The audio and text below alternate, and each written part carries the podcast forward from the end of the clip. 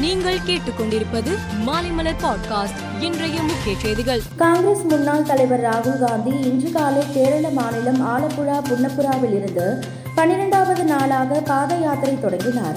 அவருக்கு வழிநெடுக மக்கள் உற்சாக வரவேற்பு அளித்தனர். கர்நாடகா நீர்பிடிப்பு பகுதியில் பெய்த மழையால் கர்நாடக அணைகளிலிருந்து உபரி நீர் அதிக அளவில் தமிழக காவிரி ஆற்றில் திறந்துவிடப்பட்டது.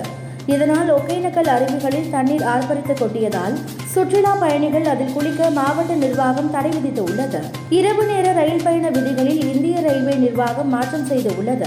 அதன்படி ரயில் பயணியும் செல்போனில் சத்தமாக பேசவோ உரத்த குரலில் பாடல்களை கேட்கவோ கூடாது. இரவில் இரவு நேர விளக்கு தவிர மற்ற அனைத்து விளக்குகளையும் அணைக்க வேண்டும். மீறி செயல்படும் பயணியின் மீது உரிய நடவடிக்கை எடுக்கப்படும் என தெரிவிக்கப்பட்டுள்ளது. ராஜஸ்தான் மாநிலம் ஜோத்பூரில் காரில் நாய் ஒன்றை சங்கிலியால் கட்டி சாலையில் இழுத்து சென்ற மருத்துவர் மீது போலீசார் வழக்கு பதிவு செய்துள்ளனர். இது குறித்த வீடியோ சமூக வலைதளங்களில் வைரலான நிலையில் மருத்துவருக்கு பலர் கண்டனம் தெரிவித்து உள்ளனர். காங்கிரஸ் தலைவர் பதவிக்கான தேர்தல் என்பது நிலையான நடைமுறைதான் என்று மத்திய நிதி மந்திரி ப. சிதம்பரம் தெரிவித்துள்ளார்.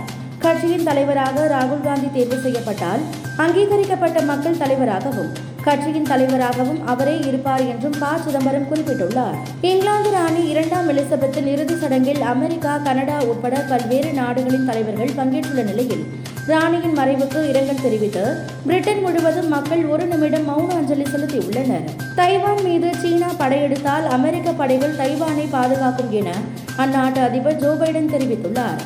இந்நிலையில் தைவானுக்கு அறுபது கப்பல் எதிர்ப்பு ஏவுகணைகள் நூறு ஏவுகணைகள் உள்ளிட்ட ஆயுதங்களை வழங்க அமெரிக்கா திட்டமிட்டுள்ளது. இங்கிலாந்து மகளிர் கிரிக்கெட் அணிக்கு எதிரான நேற்று நடைபெற்ற முதல் ஒருநாள் போட்டியில் இந்திய மகளிர் அணி ஏழு விக்கெட் வித்தியாசத்தில் வெற்றி பெற்றது.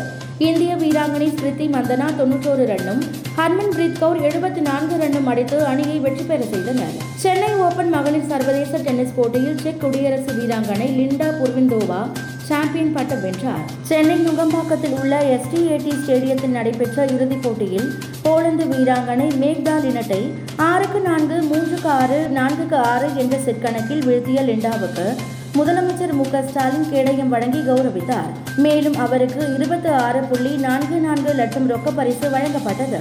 மேலும் செய்திகளுக்கு மாலை மலர் பாட்காஸ்டை பாருங்கள்.